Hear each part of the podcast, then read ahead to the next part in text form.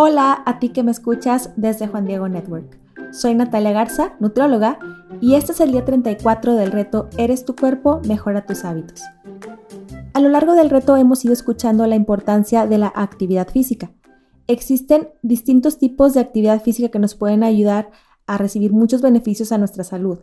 Muchas veces nos enfocamos solamente en un tipo de actividad física o tal vez en dos tipos. Generalmente son cardio y a lo mejor incluimos también ejercicios para fortalecer los músculos.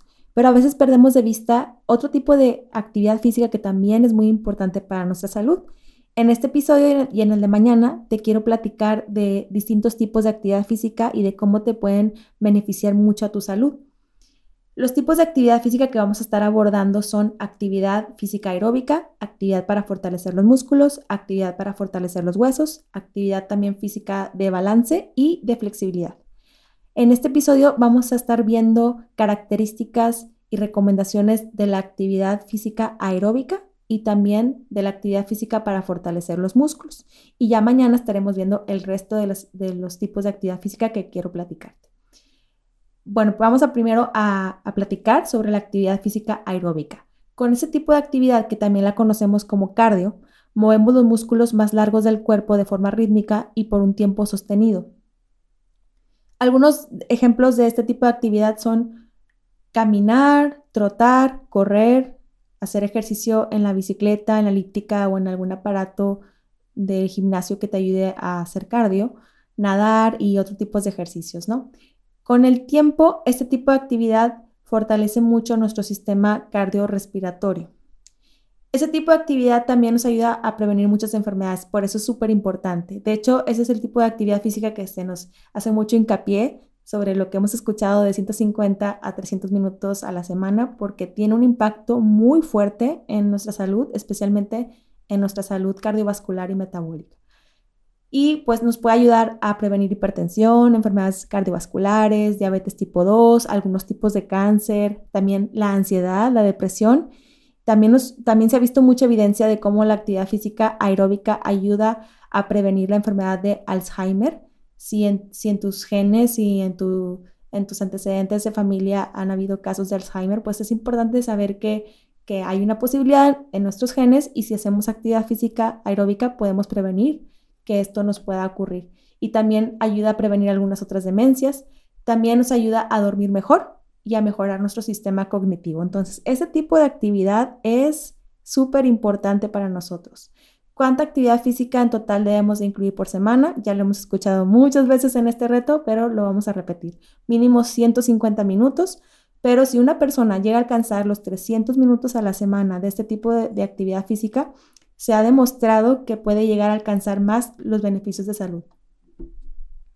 Ahora, ¿cuál sería una distribución semanal de estos minutos recomendada? La recomendación sería que esté distribuido en la semana, más o menos entre 3 a 5 veces por semana.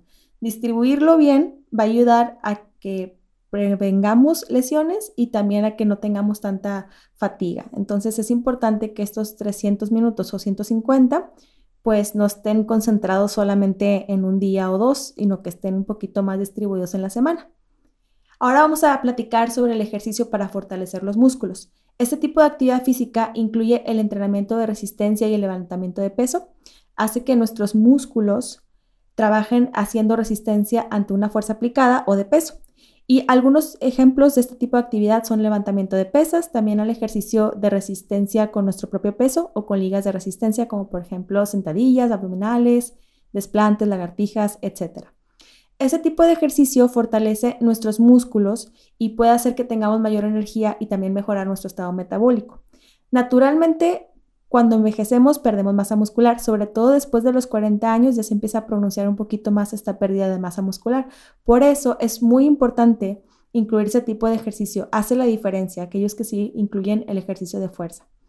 Es importante que nos enfoquemos en trabajar en los grupos musculares que se encuentran en, nuestras piernas, cadera, espalda, abdomen, en el pecho, en los hombros y en los brazos. De esa manera estamos trabajando casi todo nuestro cuerpo todos los músculos principales y podemos aumentar nuestra masa muscular.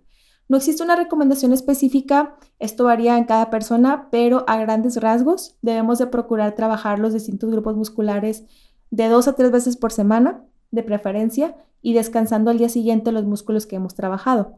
El número de ejercicios también puede variar, pero por lo regular van de 8 a 10 ejercicios de los grupos musculares principales y generalmente son de 2 a 4 series por cada grupo muscular, también para prevenir lesiones.